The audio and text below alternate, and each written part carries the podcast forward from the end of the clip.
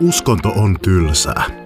Tämä podcast sisältää taltiointeja minun katsomusaineiden opettajan Markus Finnilän pitämistä lukion evankelis-luterilaisen uskonnon oppitunneista. Ne sopivat lukiolaisille, kirjoituksiin valmistautuville abeille ja aiheesta muuten vaan kiinnostuneille. Opetus on lukion opetussuunnitelman 2021 mukaista ja aivan kuten koulun uskonnon opetus aina, tunnustuksetonta. Jaksot on aivan aitoja live- ja verkko-oppitunteja, mikä saattaa kuulua äänenlaadussa.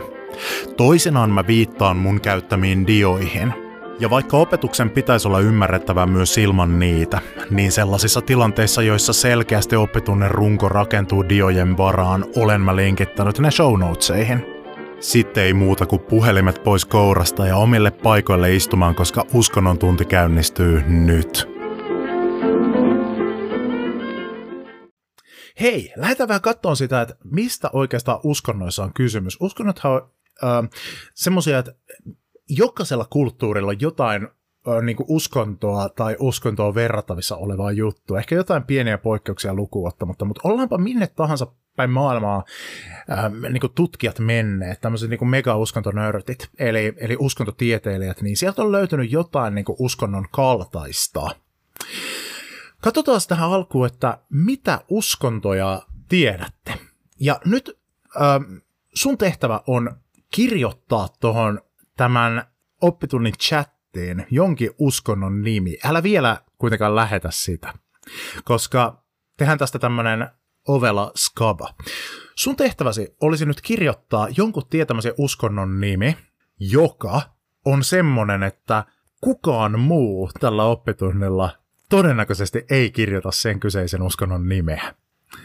Eli sun tehtäväsi, älä vieläkään lähetä sitä kuitenkaan, sun tehtäväsi on siis miettiä joku uskonto, minkä tiedät, joka olisi semmoinen, että todennäköisesti kukaan muu ei kirjoita just sitä uskontoa.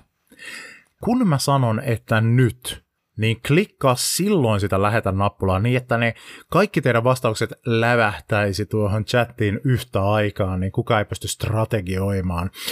Eli muutama sekunti. Naputtele siihen nyt jonkin tietämäsi uskonnon nimi ja katsotaan, että montako semmoista ainutlaatuista uskontoa sieltä tulee, mitkä olisi semmoisia, että kukaan muu ei ole niitä kirjoittanut. Ja kohta mä sanon, että NYT nyt ja sit lähetä se sun vastauksesi. Hörppään nyt kahvia tässä odotellessa. Niin hyvää kahvia. NYT nyt. No niin, sieltä tuli 100 ainakin tämmöistä vastausta. Ihanaa. Okei, katsotaas. Shintolaisuus, kristinusko, jedismi, hyvä, Star Warsiin perustuva uskonto, joka on siis ihan todellinen olemassa oleva uskonto, Jehovan todistajat, aika villiät kristinusko edelleen mukana, kukaan muu ei ole sanonut kristinuskoa kuin aina yksi, kungfutsalaisuus, yes, kiinalainen uskonto, shintolaisuus, se on jo tippunut pois, sehän niin se on Japanin valtauskonto. Jos kiinnostaa, niin muuten shintolaisuus, niin UE3 on sitten niin siihen niin perehdyttävä ja moneen muuhunkin aasialaiseen uskontoon perehdyttävä tämmöinen niin kurssi. Shenismi, joo, hieno termi, joka viittaa kiinalaisiin kansanuskontoihin. Taolaisuus, sekin menee tuonne Kiinaan päin. Shintolaisuutta yritetään siellä. Evankelis-luterilainen uskonto, joo. Tämä niin tähän menee siis kristinuskon alle. Evankelis-luterilaisuus on yksi muoto kristinuskosta, ja nyt tippuu muuten kristinusko muutenkin pois, tuli kaksi kristinuskoa muutenkin. Taolaisuus ja shialaisuus. Aika kova shialaisuus. Shialaisuus on islamin suuntaus. Nämä uskonnot, niin kun näitä nyt mietitään, mitä tähän luetteloon, niin me tunnistetaan, että näissä on kysymys uskonnoista, mutta oikeastaan kun ruvetaan näitä katsomaan, että mikä näitä yhdistää, niin nämä on aika erilaisia keskenään nämä eri uskonnot. Kun me mietitään esimerkiksi semmoista juttua, että uskonnothan on monesti semmoiset, että niissä vaikka palvotaan jotain jumalia tai jumalaa, niin näin ei kuitenkaan ole aina kaikissa tapauksissa. Esimerkiksi jedismi. Jedismi siis ammentaa juurensa Star Warsista, se on uusi uskonto, joka on osalle sen harjoittajista tämmöinen oikeasti semmoinen niin kuin hengellinen polku, osalle Star Wars-fanituksen muoto, mutta jedismissä Jumala esimerkiksi ei ole keskeinen juttu. Vaan jedismissähän voima on se, millä mennään. Siis voima, jolla on pimeä puoli ja valoisa puoli.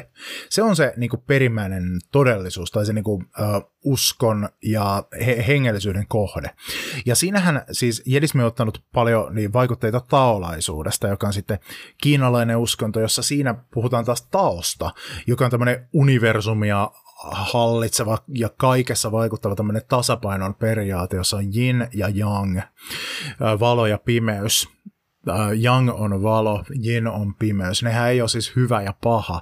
Toisinaan länsimaissa luullaan, että yin ja yang on hyvä ja paha, mutta näin ei ole, vaan ne viittaa tasapainoon. Hyvä on silloin, kun asiat on tasapainoisia oikealla paikoilla, että kun yin ja yang on oikealla paikoillaan. Paha on silloin, kun jompikumpi on voitolla. Eli esimerkiksi jumalausko ei ole keskeinen niin kuin välttämättä tämmöinen tekijä uskonnoille. On uskontoja, jossa ihan suoraan kielletään jumalten olemassaolo, kuten vaikkapa jainalaisuus, buddhalaisuuden useat muodot ja sitten satanismin monet muodot. Mutta mitkä jutut yhdistää kaikkia uskontoja, niin vähän siitä heitetään muistinpanoja nyt tässä. Ja otahan siis muistinpanovälineitäsi esille, ja minä tässä nyt piirrän näitä mun muistinpanojani tänne siis onenoteen. Otetaan tuolta tämmönen elektroninen kynä, pistetään toi valikko tuosta pois päältä. Ja voisit nyt kirjoittaa otsikoksi jotain semmoista kuin vaikkapa, että mitä uskonnot ovat? Mitä uskonnot ovat? Ja niin mä otan täältä nyt tämän mun taika-elektronisen kynän ja mä otan siihen tommosen hienon tämmösen yksisarvisen kakan värisen värin, jolla mä kirjoitan tämän otsikon tuolta. Mitä uskonnot ovat? Tästä tulee nyt semmonen vähän kaavio tai ajatuskarttamainen hässäkkä, joten kansi tehdä ne muistinpanot silleen niinku tiedätkö, visuaalisesti. Hei, mä kehystän tämän otsikon tälleen hienosti ja samalla mä puhun. Eli kun uskontotieteilijät, jotka on siis semmoisia ihmisiä, joilla on mennyt elämässä jokin niin pahasti pieleen, että ne on kiinnostunut uskonnoista niin paljon, että he on tehneet siitä siis niin paljon ammatin itselleen, että he siis tutkii uskontoa työkseen, niin he on miettinyt tätä asiaa, että mitä ne uskonnot oikeastaan on. Koska siis uskonto on semmoinen juttu, että kun me törmätään siihen, me nähdään tuolla, että joku uskonto on käynnissä, niin me todetaan itseksemme, että siinähän on uskontoa käynnissä. Mutta se on osoittanut yllättävän vaikeaksi siis tutkijoille määritellä se, että mitä ne uskonnot oikeastaan on. Johtuen siitä, että uskonnot on niin monenmoisia, että tarvitseeko uskonnossa olla vaikka Jumalaa? Näyttää siltä, että ei tarvitse, koska vaikkapa kun joku buddhalainen harjoittaa jotain rituaaliaan tai lukee jotain pyhiä tekstejä tai menee temppeliin, niin kyllä siinä selvästi uskonto on käynnissä, mutta ei hän välttämättä usko Jumalaan. Buddhalaisuudessa he ei keskeistä ole. Usko Jumalaa ollenkaan. Tai niin kuin joku moraaliset säännöt, moraalia, että tekeekö se uskonnosta uskonnon? No ei välttämättä sekään. Siis usein uskonnoissa on kyllä siis moraalisia ohjeita, ja se on aika tyypillistä. Mutta on uskontoja, jotka ei niin paljon ota siihen nyt sitten kantaa kuitenkaan. Esimerkiksi vaikkapa shintolaisuus Japanissa, jossa uskotaan kameihin, eli tämmöisiin jumaliin, henkiin, palvonnan kohteisiin, pyhiin, jutskiin. Ei shintolaisuudessa silleen noin niin kuin moraaliset ohjat nyt ihan hirveästi soittele, vaan Japanissa siis moraaliohjataan menetään jostain muualta, joten mitä ne uskonnot nyt oikeastaan on? Ja nyt ei pystytäkään ehkä sanomaan semmoista niin kuin yksiselitteistä määrittelyä, mutta kylläkin semmoisia yhteisiä piirteitä, jotka yhdistää useimpia uskontoja. Ja nyt uskonnoilla voisi sanoa olevan 3 semmoista yhteistä tekijää. Ja tästä tuleekin nyt vähän tämmöinen, ehkä vähän semmoinen atomimallia muistuttava juttu, johon tehdään semmoinen ydin, jossa on vähän niin kuin, siinä on niin kuin 3 asiaa. Mä kirjoitan ne 3 juttua tuohon. Ja sitten sen ympärille tulee niin sanotut uskonnon ulottuvuudet. Eli mitkä on niin kuin semmoisia tapoja, millä uskonto niin kuin ilmenee. Ja nämä uskonnon ydinjutut, että mitkä nyt yleensä ajatellaan näin, että mä otan tämmöisen vähän arktisen yksisarvisen kakanvärisen värin täältä tällä kertaa. Jää yksisarvisen. Niin. Yleensä kun siis mietitään, että mitkä on uskonnon keskeisiä, niin useimmilla uskonnoilla on ainakin jotain, mikä on pyhää. Pyhä. Tämä on nyt yksi näistä keskeisistä piirteistä. Mä kehystän tämänkin tälleen miellyttävällä tavalla. Eli tää on nyt yksi uskonnon keskeisistä piirteistä. Kattokaa, tää on niinku tälleen muodosta. Mä siirrän tätä vähän. Ai että, tämä on ihanaa tämä tietokoneella piirtäminen onenotella, kun voi siirrellä näitä. Pyhä on yksi näistä keskeisistä piirteistä. Toinen on sitten semmoinen, mitä voidaan nimittää vaikkapa suuret kysymykset tai perimmäiset kysymykset. Mä laitan nyt suuret kysymykset. Mä selitän nämä kohta tarkemmin, ja siis kyllähän te nyt tiedätte, mitä nämä tarkoittaa, mutta selitänpä kuitenkin. Suuret kysymykset, kehystän tämänkin. Ja nämä on siis semmoisia juttuja, mitkä useimmissa uskonnoissa jotenkin on läsnä. Ja nämä on kaikki ihan hirveän inhimillisiä juttuja. Nämä siis nyt on myös sellaisia juttuja, että vaikka sä niin kuin olisit maailman vähiten uskonnollinen ihminen, sä oot niin kuin semmoinen, että kun sä kuulet sana uskonto, niin sä oksennat sun suusta ja nenästä ja silmistä ja korvista verta. Niin siitä huolimatta nämä on niin kuin semmoisia juttuja, jotka koskettaa meitä nyt kaikkia tavalla tai toisella. Ja sitten kolmas juttu on tuonpuoleinen, josta käytetään myös semmoista hienompaa termiä kuin immanenssi. Ei kun transcendenssi, immanenssi on tämän puolen. Hyi että, joinakin päivänä tämä ei vaan niin kuin onnistu. Mä oon opettanut kohta 10 vuotta näitä asioita ja aivan pieleen menee. Transcendenssi tai transcendentti. Tämä tarkoittaa siis tuonpuoleista. Mä laitan tähän sulkuihin tämän nyt ihan tällainen niin kuin järkevällä suomen kielellä tuonpuoleinen. Miksi sanot transcendenssi enkä tuonpuoleinen, miksi mä sanon reilusti tuonpuoleinen, se johtuu siitä, että mä tunnen itseni fiksummaksi kuin mitä muuten tuntisin, jos mä käytän tällaisia hienoja nörttisanoja. Ja ihmiselle on hirveän tärkeää jostakin kaivaa semmoinen niinku itseluottamus ja itsetunto. Minä kaivan sen tämmöisistä asioista. Transcendentti. Noniin, pyhä, suuret kysymykset ja transcendentti. Nämä on niinku semmoinen niinku uskonnon ydinjuttu. Pyhällä tarkoitetaan oikeastaan kokemusta. Kokemusta siitä, että ollaan tekemisissä jonkun mystisen, ihmistä suuremman, jotenkin tämmöisen niinku vaikuttavan, pelonsekaista kunnioitusta herättävän asian kanssa. Mä piirrän tähän vähän tämmöisen aurinkomaisen kuvan, koska mulla tulee pyhästä mieleen vähän aurinkoa. Aurinko on elämän lähde. Aurinko on semmoinen, mitä me tarvitaan, mikä on niinku positiivinen juttu. Aurinko on semmoinen, mitä ei saa suoraan katsoa, koska se on meille vaarallista. Ei siksi, että se olisi jotenkin paha asia, vaan siksi, että se on niin hyvä asia. Pyhät asiat on semmoiset, että ne herättää jotenkin semmoista niinku kunnioitusta. Ne saa ihmisen tuntemaan itsensä jotenkin rajalliseksi. Pyhät on semmoisia asioita, mitä ajatellaan, että niitä pitää kohdella jotenkin tämmöisellä niin kuin erityisellä tavalla. Ja vähän niin kuin aurinkoa vastaan pitää laittaa aurinkorasvaa, jotta voidaan niin kokea se auringon vaikutus semmoisena positiivisena juttuna, eikä palaa karrelle sen polttavien UV-säteiden alla. Niin esimerkiksi pyhyyttä yleensä kohdataan semmoisilla niin kuin rituaaleilla ja tämmöisillä, jotka on vähän niin kuin semmoista aurinkorasvaa. Ja nyt pyhän kokemus, se voi niin kuin eri uskonnoissa ja eri katsomuksissa voi liittyä vaikkapa jumaliin, siis Jumala, pyhä asia. Se voi liittyä pyhiin paikkoihin, se voi liittyä pyhiin kirjoihin, se voi liittyä vaikka luontoon. Tutkimusten mukaan suomalaiset tyypillisemmin kokee luonnon pyhänä kuin he kokee vaikkapa uskonnolliset asiat pyhänä. Tämä kertoo siitä, että siis tämä ei liity pelkästään uskontoon. Siis pyhä on semmoinen yleismaailmallinen kokemus, jota ihmiset pitää yleensä tosi merkityksellisenä. Ehkä oot saattanut kokea, vaikka jos olet joskus mennyt lenkillä tähtitaivaan alla, pakkas iltana ja kattanut tähtiä sun yläpuolella, niin ehkä sut on vallannut semmoinen tunne, ohikiitävä tunne joskus, jossa yhdistyy ihmisen pienuus, universumin suuruus, pelko, kunnioitus ja semmoinen pakahduttava kauneus. Se on hyvin lähellä pyhän kokemusta. No niin, sitten transcendenssi eli tuonpuoleinen. Sillä tarkoitetaan siis sitä, että uskonnoissa tavallisesti, ei aina, mutta tavallisesti, on jonkinlainen ajatus siitä, että on olemassa universumissa jokin semmoinen taso, joka ei ole meidän aistein havaittavissa. Jokin semmoinen taso tässä todellisuudessa, että kun mä piirrän tähän nyt silmän, näin. Jokin semmoinen taso, mitä silmät ei näe. Sen sydän ymmärtää, niin kuin Juha Tapio kamalassa laulussaan laulaa. Juha Tapiohan on entinen gospel-muusikko. Koska mä nyt puhun siitä, mitä silmät ei näe, niin mä teen tähän tämmöisen kiertomerkin. mitä silmät ei näe, no niin.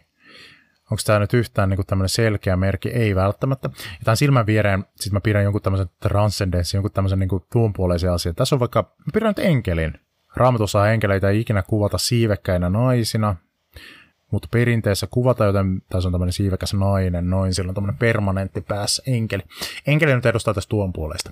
Siis uskonnoissa on yleensä semmoinen käsitys, että maailmassa on olemassa jotain semmoista, mikä ei edes teoriassa ole havaittavissa meidän aistein. Tuonpuoleista.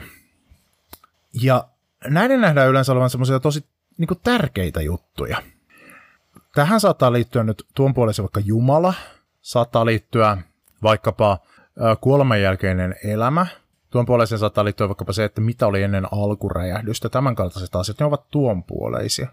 Jotenkin meille saavuttamattomissa olevia, jota ei voi aistein tavoittaa, eikä edes teoriassa, vaikka niin kuin kuinka kauan kiikaroitaisiin, niin teoriassa ei tule ikinä sellaista tilannetta, että me saataisiin niistä niin kuin ainakaan täyttä tietoa. No onko jotain tuon puolesta olemassa? No joidenkin mielestä on, joidenkin mielestä ei. Minä en toki ota siihen kantaa. Voidaan perustella tuon puolisen olemassaoloa tai olemattomuutta siis monin eri tavoin. Joku voi perustella sille, että no siis meillä ei ole todisteita tuon puolisen olemassaolosta, joten niin miksi uskoa siihen? Tämä on aivan mahdollinen näkemys. Jotkut taas pystyy perustelemaan tuon puolisen mahdollisuutta sillä, että no siis on oikeinkin hyviä perusteluita ajatella, että on jotain, mitä meidän aistit ei voi edes teoriassa tavoittaa. Et kuvittelepa vaikka, että jos sulla on lemmikkikoira, sä pystyt opettamaan sun lemmikkikoiraa vaikkapa sille jotain perustapoja, niin kuin, että sisäsiistiksi vaikka sen pystyy opettaa. Se ymmärtää niin kuin sen. Se on sille, sen järjen ja aistien tavoitettavissa tämä asia. Mutta sä et pysty koiralle, vaikka se onkin järkevä olento, niin sä et pysty sille opettamaan kuitenkaan esimerkiksi vaikkapa toisen asteen yhtälön ratkaisukaavaa.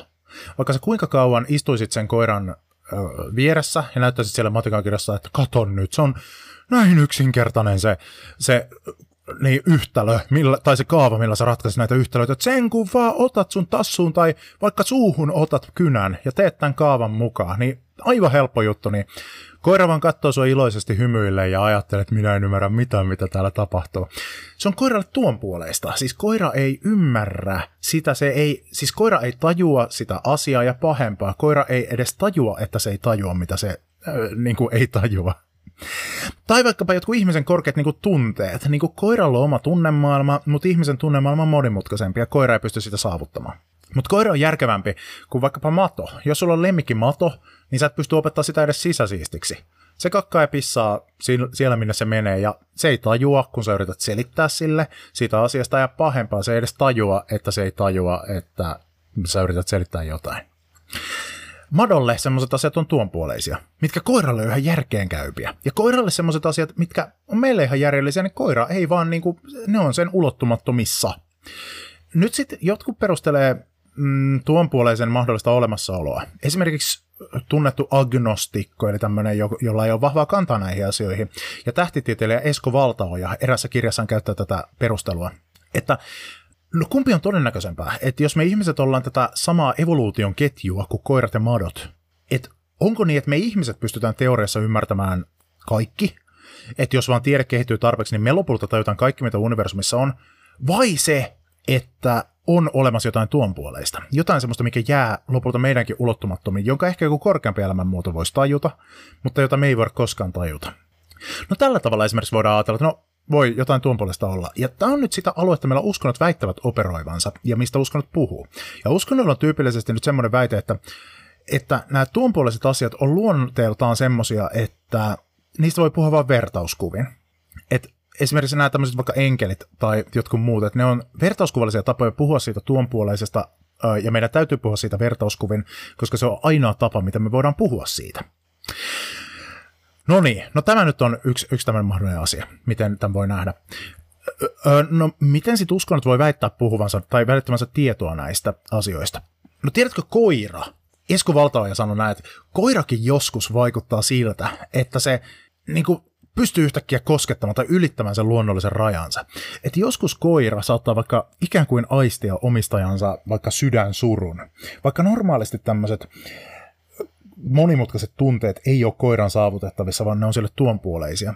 Toisinaan kuitenkin, kun koira tulee vaikka lohduttamaan jotain, niin omistajaansa, niin vaikuttaa siltä, kun se hetkellisesti koskettaisi jotain semmoista, mikä normisti on sille tuonpuoleista. Tämä on sitä aluetta, millä uskonnot väittää operoivansa, eli uskontojen mukaan yleensä on semmoisia tilanteita, joissa toi transcendenssi, eli tuonpuoleinen, kohtaa tämänpuoleisen. Ja ne on oikeastaan niitä pyhiä asioita. Sitten vielä kolmantena suuret kysymykset, tämmöisenä asiana, mitkä niin kuin uskontoja yhdistää. Usein uskonnot pyörii jollakin lailla ja pyrkii tarjoamaan jonkinlaisia vastauksia tai ainakin työvälineitä semmoisten suurten kysymysten miettimiseen. Ja suurilla kysymyksillä tarkoitetaan semmoisia kysymyksiä, jotka on jotenkin tosi keskeisiä ihmisen olemassaololle. Semmoisia kysymyksiä, joihin on hirveän vaikeaa löytää yksiselitteistä vastausta. Suuret kysymykset. Joskus sanotaan, että eri uskonnot on erilaisia teitä samaan päämäärään. Näin voi ajatella. Tämä on mahdollinen ajattelutapa. Mutta sen ongelma on siinä, että eri uskonnoissa mietitään tosi erilaisia asioita. Ne suuret kysymykset, mitkä koetaan kysymisen arvoisiksi, on niin kuin eri uskonnot keskittyy vähän eri juttuihin. Joten onko uskonnot sittenkin, ne voi nähdä niinkin, että ne on rinnakkaisia teitä vähän erilaisiin päämääriin. Mikä tekee suuresta kysymyksestä suuren? No se voi ajatella vaikka näin. Tätä ei tarvitse nyt tehdä muistinpanoihin, tämä on tämmöinen ohimenevä juttu. Se voi ajatella vaikka tämmöisen nelikentän mukaan. Eli jos ajatellaan, että tässä nelikentässä on maailman kaikki kysymykset, mitä ihmiset miettii. Jos mietitään, että tässä sarakkeessa tai rivissä on kysymykset, jotka on turhia. Tässä rivissä on kysymykset, jotka on tärkeitä. Tässä sarakkeessa, tässä pystysarakkeessa, tässä nelikentässä sitten on kysymykset, joihin löytyy yksiselitteinen vastaus. Ja tässä sarkkeessa sitten, että ei löydy yksiselitteistä vastausta. Tai ainakaan semmoista, josta kaikki voisivat olla samaa mieltä. Tämän avulla voi nyt ajatella tätä niin kuin suurten kysymysten niin kuin juttua. Jos mietitään ensinnäkin, mennään sarke kerrallaan. On olemassa ensinnäkin tärkeitä kysymyksiä, joihin löytyy yksiselitteinen vastaus. Tämmöisiä on vaikkapa se, että kannattaako syödä ruokaa? Se on tärkeä kysymys. Kannattaako syödä ruokaa? Tärkeä kysymys. Johon löytyy yksiselitteinen vastaus. Kyllä kannattaa, sä kuolet nälkään, jos sä et syö ruokaa. Tärkeä vastaus, koska siinä on elämästä ja kuolemasta kysymys, ja on ihan selkeä yksiselitteinen vastaus löydettävissä.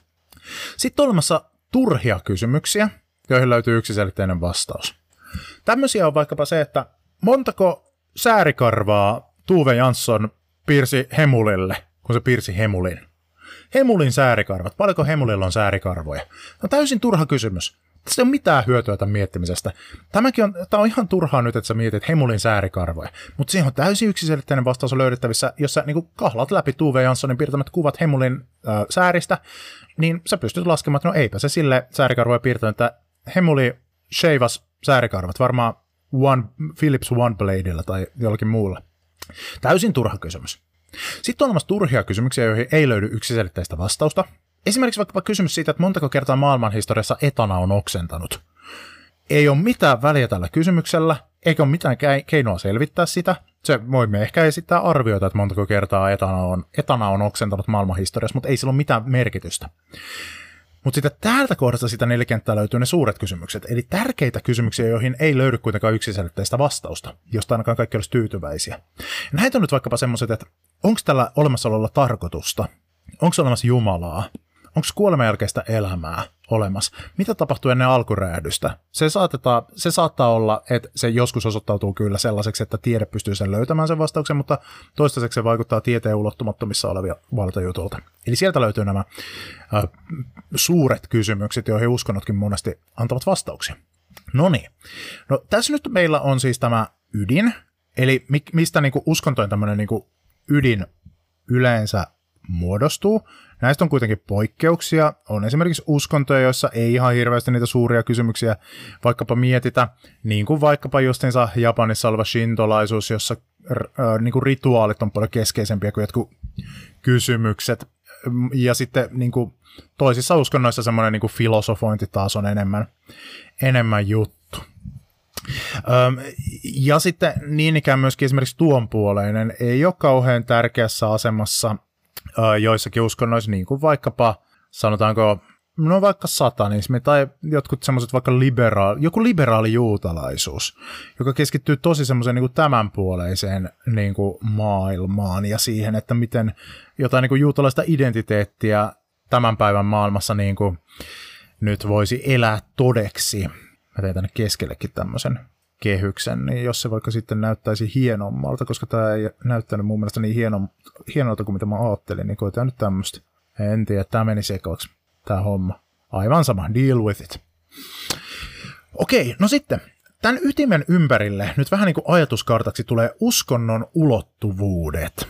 Uskonnon ulottuvuudet on semmoisia asioita, joina uskonto ilmenee. Eli uskonnot on semmoisia kulttuurin osia, jotka rakentuu pyhän, suurten kysymysten ja transcendenssin ympärille. Ja tähän nyt nämä lonkerot, nämä niin kuin, tästä tulee vähän niin kuin tämmöinen ajatuskarttahomma. Uskonnon ulottuvuudet. Ja ne on semmoisia, niitä voidaan jakaa monella tavalla. Mä jaan ne nyt 5, mutta niistä on erilaisia versioita. Mä jaan ne 5 pääulottuvuuteen. Nämä ovat tiedollinen ulottuvuus,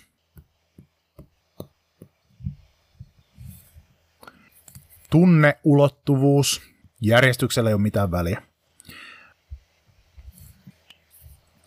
yhteisöllinen ulottuvuus, joskus kuulee myös semmoista kuin sosiaalinen ulottuvuus, kulttuurinen ulottuvuus ja viimeisenä käytännön ja rituaalinen ulottuvuus. Noin. Tiedollinen ulottuvuus, tunneulottuvuus, yhteisöllinen ulottuvuus, kulttuurinen ulottuvuus sekä käytännön ja rituaalien ulottuvuus. Nämä on semmoinen siis uskontotieteilijöiden keksimä tämmöinen haarukointitapa, että kun ne niin kuin tarkastelee uskontoja ja ne miettii, että minkälaisia eri uskonnot on, niin nämä on niitä niin semmoisia juttuja, että mitä ne niin kuin haarukoit. Miltä näyttää tämän uskonnon tunneulottuvuus esimerkiksi? Ja eri uskonnot poikkeaa toisistaan sillä tavalla, että osassa painottuu osa näistä ulottuvuuksista enemmän kuin toiset. Osassa saattaa olla niin, että joku näistä ei niin kuin näy lähes ollenkaan ja niin poispäin, mutta yleisesti ottaen maailman uskonnoissa on niin kuin jollakin tavalla läsnä nämä tämmöiset.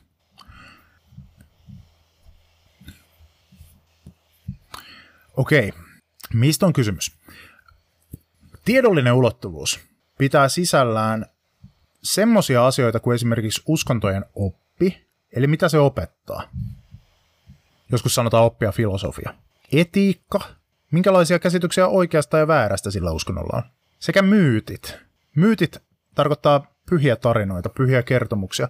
Uskontotieteessä sana myytti ei merkitse höpöjuttua, niin kuin se tarkoittaa tämmöisessä arkikielessä. Tämmöisiä asioita nyt pitää tuo tiedollinen ulottuvuus sisällään. Ja otetaan esimerkki kristinuskosta, koska se on useimmille se tutuin. Kristinuskosoppiin kuuluu vaikkapa oppi kolmiyhteisestä Jumalasta. Etiikkaan kuuluu vaikkapa rakkauden kaksoiskäsky, rakasta Herraa sinun Jumalaasi ja lähimmäistäsi niin kuin itseäsi. Myytteihin kuuluu vaikka tarina Noan arkista, vedenpaisumuksesta.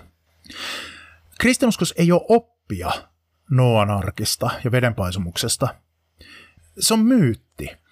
Tämän takia sitä pystytään niin kuin kristinuskossa tulkitsemaan tosi monella tavalla. Siis useinhan kristinuskossa se tulkitaan vertauskuvallisesti. Joissakin tosi kirjaimellisesti Raamatun suhtautuvissa jutuissa se, tai versioissa kristinuskosta se tulkitaan kirjaimellisemmin, että se olisi tapahtunut oikeasti.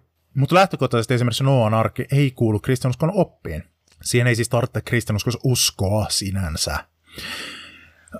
Oppi on niitä juttuja, mihin siinä niin kuin pitää uskoa periaatteessa ainakin jonkun mukaan siinä uskonnossa. Etiikka on sitten sitä, mikä ohjaa käytöstä. Nämä kaikki on tiedollista ulottuvuutta. Jedismissä, joka perustuu Star Warsiin, niin myyttejä on esimerkiksi Star Wars-elokuvat. Niihin ei välttämättä uskota kirjaimellisesti, vaan ne voi olla tämmöisiä niin kuin hengellisen viisauden lähteitä. Etiikkaa on esimerkiksi tämmöinen, niin kuin, että ei pidä niin kuin kiintyä semmoisella tavalla, joka häiritsee omistautumista voiman valoisalle puolelle, ja oppia on vaikkapa oppi voimasta. Monesti me mietitään uskontoja vaan tiedollisen ulottuvuuden vuoksi tai kannalta, mutta jos se olisi vaan sitä, niin siinä tapauksessa me emme puhuisi uskonnosta, vaan filosofiasta. Uskonnossa on kuitenkin muutakin. Siirrytään tunneulottuvuuteen. Tunneulottuvuus tarkoittaa sitä, että uskonnot yleisesti tuntuu joltakin. Ja tänne nyt kuuluu esim. Uskonnolliset kokemukset. Uskonnolliset kokemukset saattaa olla vaikkapa kääntymiskokemuksia. Esimerkiksi uskoon tulemisesta puhutaan kristinuskon tämmöisissä herätyskristillisissä muodoissa. Elin ennen synnin tiellä, mutta sitten löysin Jeesuksen ja hän minut vapautti synnistä ja pääsin eroon niin vaikkapa alkoholiriippuvuudesta. Tämähän on hyvin tyypillinen uskonnollinen kokemus, vaikkapa mihin törmää vaikka helluntai-seurakunnissa. Uskonnollisia kokemuksia voi olla myöskin vaikkapa mystiset kokemukset. Mystinen kokemus on semmoinen selittämätön kokemus semmoisesta syvästä yhteydestä todellisuuden tai Jumalan kanssa tai universumin. Tunneulottuvuuteen kuuluu vaikka meditaation tai rukouksen aikana saavutettavat tämmöiset rauhankokemukset, karismaattiset kokemukset, jotka liittyy kristinuskoon, joita vaikka kielellä puhuminen tai profetoiminen tai näyt. Tunneulottuvuuksiin voi kuulla myös se, että jos sut raahataan johonkin joulukirkkoon ja sulla on siellä kuolettavan tylsää, niin se tylsyys on uskonnon tunneulottuvuutta. Tänne kuuluu myös negatiiviset kokemukset.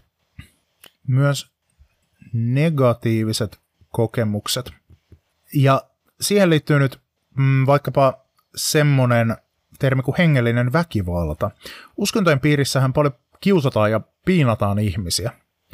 Ja puhutaan semmoisesta termistä kuin uskontojen uhrit, ja sillä siis viitataan ihmisiä, jotka on kokeneet hengellistä väkivaltaa. Ja hengellisellä väkivallalla tarkoitetaan semmoista kiusaamista, piinaamista, pelottelua, jossa on jotenkin uskonnollinen komponentti. Suljetaan vaikka ulkopuolelle yhteisöstä tai jotenkin yritetään tuhota sitä ihmistä sisäisesti tai aivopestä. Nyt mä huomasin, että mä kirjoitin vähän väärin tuon edellisen kohdan, joten korjaan se tästä. Uskonnolliset kokemukset. Kääntymys. Näyt. Nämä on näitä uskonnollisia kokemuksia. Rauha. Mystiikka. Tarkoittaa semmoista mystisten kokemusten kokonaisuutta ja niin edelleen. Tämmöisiä esimerkiksi. Näitä siis pidetään yleisesti positiivisena ja niillä näyttääkin olevan yleensä hyvä vaikutus ihmisen esimerkiksi hyvinvointi. Yhteisöllinen ulottuvuus. Tämä pitää sisällään sen, että kun uskonnot muodostaa porukoita. Esim. Instituutiot, niin kuin vaikka joku kirkko, joku seurakunnan tyttökerho. Se on uskonnon yhteisöllistä ulottuvuutta. No joku saattaa nyt ajatella, että mitä ihmettä, jos mä käyn jossain seurakunnan tyttökerrosta ja pidän sitä, niin en mä mitään uskontoa harjoittaa. Uskontotieteilijät sanoo, että hiljaa siellä kyllä harjoitat, se on osa uskontoa. No mutta entä jos mä en usko siihen oppii? Uskontotieteilijä sanoo siihen, että no aivan sama, sä et ehkä usko siihen sen tiedolliseen ulottuvuuteen, mutta kyllä se, että on mukana jossain tämmöisessä jutussa, niin se on uskonnollista toimintaa uskontotieteellisesti, esim. Instituutiot. Tämä on se, että miten se vaikuttaa ihmisten väliseen toimintaan. Joskus muuten sanotaan, että tämä yhteisöllinen ulottuvuus on se, mikä erottaa hengellisyyttä uskonnosta. Moni sanoo, että mä oon hengellinen, mutta en uskonnollinen. Usein sillä siis haetaan takaa sitä, että se on jotenkin semmoista omaehtoista, että siitä puuttuu semmoinen, että mä en kuulu mihinkään tiettyyn porukkaan tai yhteisöön. Tämä on yksi tapa ajatella. Toki hengellisyys on myös semmoista, että kun uskonnoissa ihmisiä on siinä, he harjoittaa sitä henkilökohtaisesti, niin silloin se on hengellisyyttä heidän osaltaan, mutta se voi ajatella tälleen, että hengellisyys plus yhteisö, niin se on sitten uskonto. Ehkä näin. Kulttuurinen ulottuvuus. Tänne kuuluu semmoisia juttuja kuin juhlat, symbolit, kaikki semmoiset aineelliset jutut, mitä uskonnossa on aineelliset jutut, esim. Rakennukset, sitten vaikka pukeutuminen ja paljon muuta tapakulttuuria ja semmoista. Ja tämäkin on siis osa uskontoa uskontotieteilijöiden, eli näiden uskontosupermeganörttien mukaan. Siis kun uskontotieteilijä tulee vaikkapa joulun alla sun ikkunan taakse kyttäämään, ja hän näkee, että sä siellä koristelet joulukuusta ja pistät joulupukin kuvaa seinälle, niin hän tekee muistinpanoja, että kiinnostavaa, tuolla harjoitetaan uskontoa. Sitten kun sä huomaat tämän ja menet sinne ikkunalle ja sanot, että hei, hyvä uskontotieteilijä, mitä sä teet siellä ikkunan takana? Ja ensinnäkin en mä mitään uskontoa harjoita. Enhän minä edes usko näihin juttuihin, jos oot semmoinen tyyppi, joka ei usko vaikkapa Jumalaan. sanot näin, tälleen, niin uskontotieteellä sanoit, että ole hiljaa, kyllä minä tiedän, että sinä harjoitat uskontoa, koska sinä harjoitat sitä kulttuurista ulottuvuutta. Että joulupukki on kristinuskon kulttuurista ulottuvuutta. Aivan sama uskontotieteellinen näkökulmasta, että uskooko siihen kristinuskon oppiin, että koska se oppi on vaan yksi osa sitä tiedollista ulottuvuutta. Ja sitten on vielä käytännön ja rituaalien ulottuvuus. Käytännön ja rituaalinen ulottuvuus pitää sisällään ne asiat, mitä niinku uskonnossa tehdään. Mun mielestä tämä on tärkein ero, mikä erottaa uskontoa vaikkapa filosofiasta. Esimerkiksi kriisiriitit. Riitti ja rituaali on periaatteessa sama asia. Joskus se ajatellaan niin, että riitti on niin kuin pieni pala ja rituaali ja sitten on semmoinen, missä on monta riittiä. Kriisiriitit on semmoisia, että kun tulee joku elämän kriisi, niin vedetään semmoinen, vaikka joku niin kuin hautajaiset on kriisiriitti. Siirtymäriitit tarkoittaa sitä, että kun ihminen siirtyy yhdestä elämänvaiheesta toiseen, niin käydään läpi semmoinen joku bar mitzva juutalaisuudessa 13-vuotiaille pojille, bat mitzva tytöille, bnei mitzva muun sukupuolisille, liberaaleissa juutalaisuuden muodoissa ne on siirtymäriittää, konfirmaatio kristiuskossa, häät, varmaan kaikissa uskonnoissa häät on siirtymäriitti, kalendaaririitit. Kalendaaririitit tarkoittaa semmoisia, mitkä liittyy tiettyyn vuoden aikaan. Tai niin kuin ne on merkattu kalenteriin, tyyli juutalaisten sapatti kerran viikossa on kalendaaririitti, lauantaisi oleva pyhäpäivä siis. Tai vaikkapa joku paaston aika muslimilla ramadankuussa tai kristityillä laskiaisesta pääsiäiseen on suuri paasto, erityisesti ortodoksisuudessa tärkeä juttu. Semmoisia on uskonnot. Ja siinä oli tämänkertainen Uskonto on tylsää. Tämä ohjelma on spin-off mun toisesta podcastista Harhaoppia, joka sisältää epätervettä teologiaa ja vääriä vastauksia elämän suurimpiin kysymyksiin. Jos huomasit tässä jaksossa jotakin asiavirheitä tai muuta epäilyttävää, niin laita ihmeessä mulle sähköpostia osoitteeseen harhaoppia@gmail.com. Mä oon kiitollinen, jos teet näin, koska sitten mä pääsen lisäämään korjatut tiedot tämän jakson kuvausteksteihin jälkikäteen. Mutta nyt oppitunti on ohi, hyvää päivän jatkoa, ei läksyä.